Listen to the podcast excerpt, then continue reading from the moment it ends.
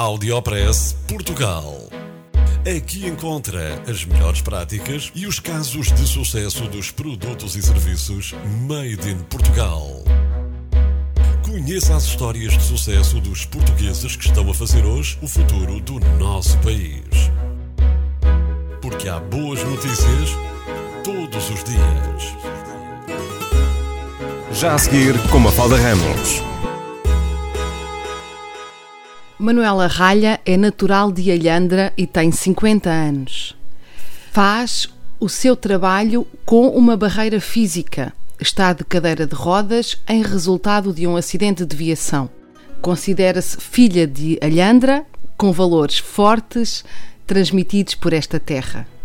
Valores como a solidariedade, a resiliência e move-se por um querer imenso em deixar uma pegada no mundo criou há seis anos a Associação Mitós, Histórias Exemplares, Associação de Apoio à Multideficiência. Manuela Ralha torna-se assim na primeira vereadora em cadeira de rodas com funções executivas no país. A vereadora Manuela Ralha, em conversa ao Áudio Press Portugal, explica-nos o que é o conceito de vida independente, que passa por cada um de nós interiorizar um outro conceito que é o da equidade. Equidade não é o mesmo que darmos igualdade às pessoas. A equidade é a capacidade de adaptarmos as condições ao que é diferente e não ao que é uniforme a um qualquer grupo. Como pessoas que somos, somos todos diferentes e por isso merecemos essa consideração. Eu gostava eh, de explicar melhor este conceito de vida independente, porque quem não está uh, numa situação, enfim, com barreiras, não é? Uh, nomeadamente físicas, não se apercebe muito bem uh, deste conceito de, de, de vida independente. pode explicar melhor, Manuela? Este conceito de vida independente surge numas lutas estudantis em Berkeley em 1970, 71, 72, em que os estudantes uh, com deficiência, os estudantes universitários com deficiência tinham que ser obrigatoriamente institucionalizados e não tinham independência nem apoio para, para poderem estudar e efetuar as suas atividades de vida diária.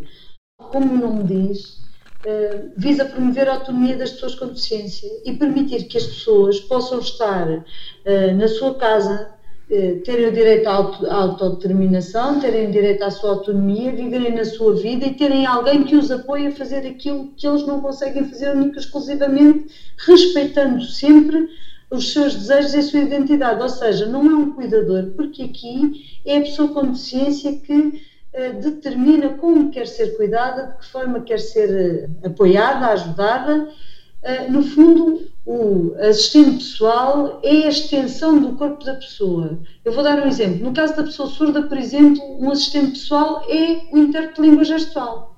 Sim. Pode ser só isto. No caso de uma pessoa que tem, tal como eu, ah, uma dependência grande para se vestir autonomamente, para se lavar, para, para, para fazer as atividades de vida diária, é alguém que eh, nos faz essas coisas. Pode ser uma ajuda a levantar, pode ser uma ajuda a vestir, pode ser uma pessoa que nos assiste nas atividades que nós não conseguimos fazer, mas que permite que as pessoas possam estar integradas na sociedade, trabalhar e ter uma vida autónoma. Nos seis anos já de, da Associação Mitós, uh, notas que houve uma evolução do próprio país nas necessidades de, dos associados? Sim, sim.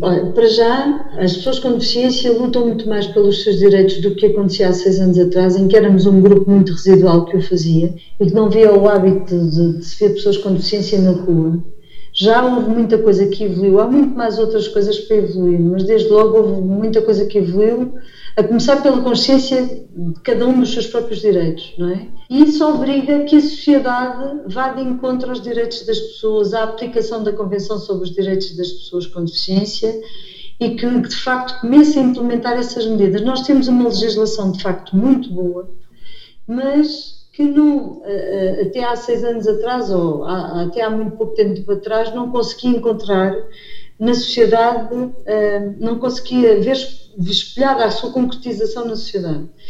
Digamos que já há uma preocupação, alguma preocupação com a acessibilidade. Temos agora a prestação social para a inclusão, que é uma medida que nos vai permitir, de facto, que pessoas que não têm rendimentos possam ter alguns rendimentos e vai permitir a pessoas que tenham mais de 80% de, de, de, incapacidade e que trabalham possam acumular esse, esse valor com uh, os rendimentos de trabalho.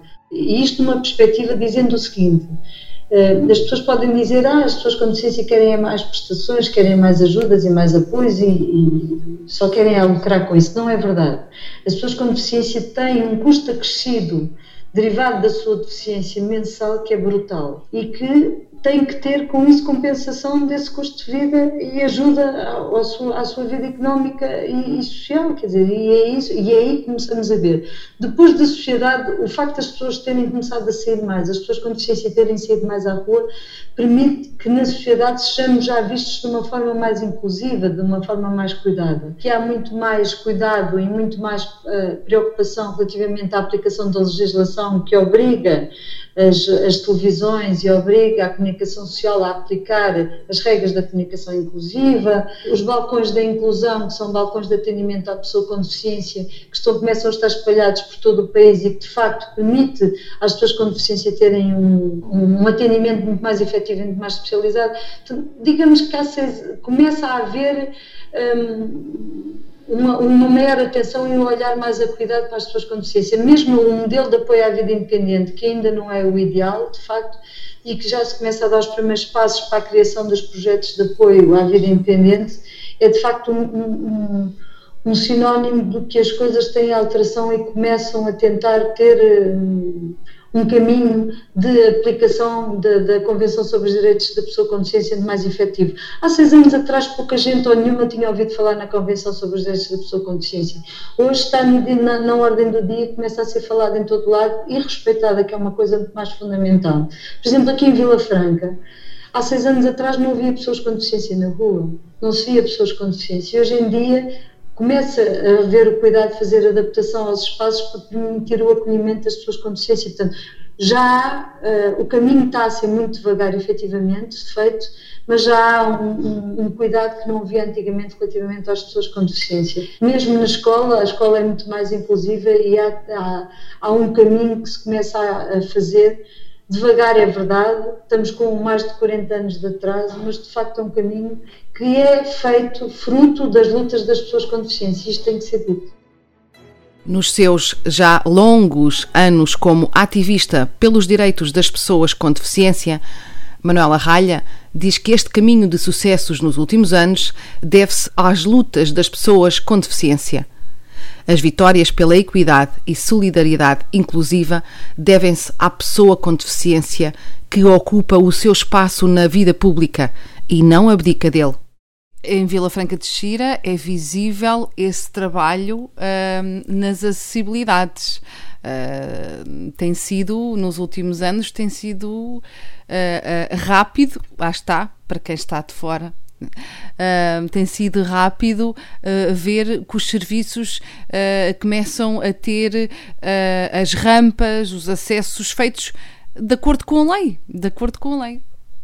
Não deveria de ser obrigatório ter acontecido o que nós fizemos. Na MITOS fizemos vários protestos relativamente, várias reclamações relativamente sim, sim. à dificuldade de acessibilidade ao espaço público. Existe uma lei, a Lei 163 de 2006, que as pessoas tinham 10 anos para fazer a aplicação da, da lei e que obriga os serviços públicos ou com abertura ao espaço público, obriga a haver, de facto, essa adaptação e a permitir o acesso a pessoas com deficiência. Não deveria ser obrigatório de facto, eh, as pessoas terem que se incomodar a fazer reclamações, mas eh, com as iniciativas, e falando muito especificamente aqui em Vila Franca, a MITOS desenvolveu uma iniciativa que se chamava o Dia da Reclamação, em que servia não só para reclamar, mas para demonstrar ao poder político as dificuldades que as pessoas com deficiência sentiam uh, a utilizar uma cadeira de rodas ou a utilizar canadianas ou andarilhos. Para nós não é assim tão rápido, mas de facto no espaço de um ano ou dois ou três as coisas têm evoluído muito significativamente. Uh, o trabalho na MITOS uh, não era suficiente para a Manuela, para conseguir fazer valer os direitos e, de alguma forma, agora com as novas funções como vereadora, consegue avançar mais um bocadinho nesse trabalho de equidade, não é? Porque não basta haver a igualdade, é preciso haver a equidade, que é dar todas as condições a toda a gente para aceder à, à vida, à vida pública, não é? Exatamente. Um, não é uma questão de querer ter mais poder ou menos poder, é uma questão de poder, até porque o, o cargo de vereador é um cargo um, muito cansativo e, sobretudo, é cansativo para uma pessoa que não tem deficiência, para uma pessoa que tem uma tetraplegia como eu uh, e que está tantas horas sentado, torna-se de facto extremamente cansativo. Mas o que me fez aceitar o convite e o desafio que me foi feito foi um bocado dizer assim: eu estou a falar por fora, estou a protestar, mas uh, tenho a hipótese de poder fazer por dentro. E vou fazê-lo, e estou a fazê-lo não por mim, porque uh, infelizmente a minha lesão não, não me diz quanto tempo eu tenho eh, para ter uma autonomia que me permita continuar a assumir este tipo de cargos, mas é mais para poder eh, lá está, como eu dizia, a questão, da, a questão do, da solidariedade e de fazer tudo para todos. No fundo, é para ajudar a construir um município muito mais solidário, muito mais inclusivo e que seja, uh, e, uh, que tenha um princípio de equidade, porque isto dizermos que, que é de igualdade não pode ser de igualdade porque há pessoas, não podemos tratar como igual o que não é igual. Uhum. E, e, de facto, uh, há muitas diferenças entre as pessoas, as pessoas são muito diversas e são muito eh, diferentes umas das outras e não podemos dar o mesmo a todos, temos que perceber as necessidades de cada um e encontrar solução para cada um.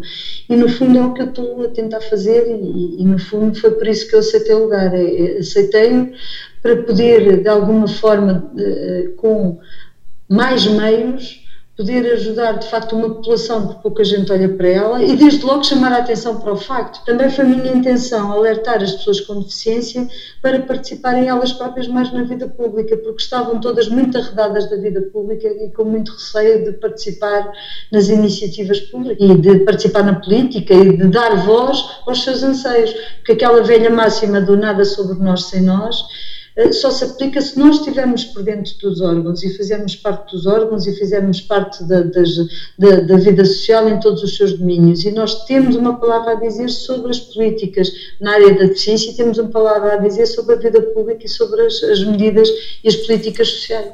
Temos que, tem que partir de nós a vontade de também de mudar o mundo e de o transformar. E, e é essa também um bocadinho a mensagem que eu deixo e temos que ser agentes transformadores de mudança, porque se nós não chamarmos a atenção, os outros esquecem-se de olhar para nós. Então, tão, tão somente isto. Audiopress Portugal. No FM e na internet. O espaço de cidadania de Portugal para todo o mundo. Porque há boas notícias todos os dias. Porque há boas notícias todos os dias. Todos os dias. Todos os dias. Todos os dias. Todos os dias.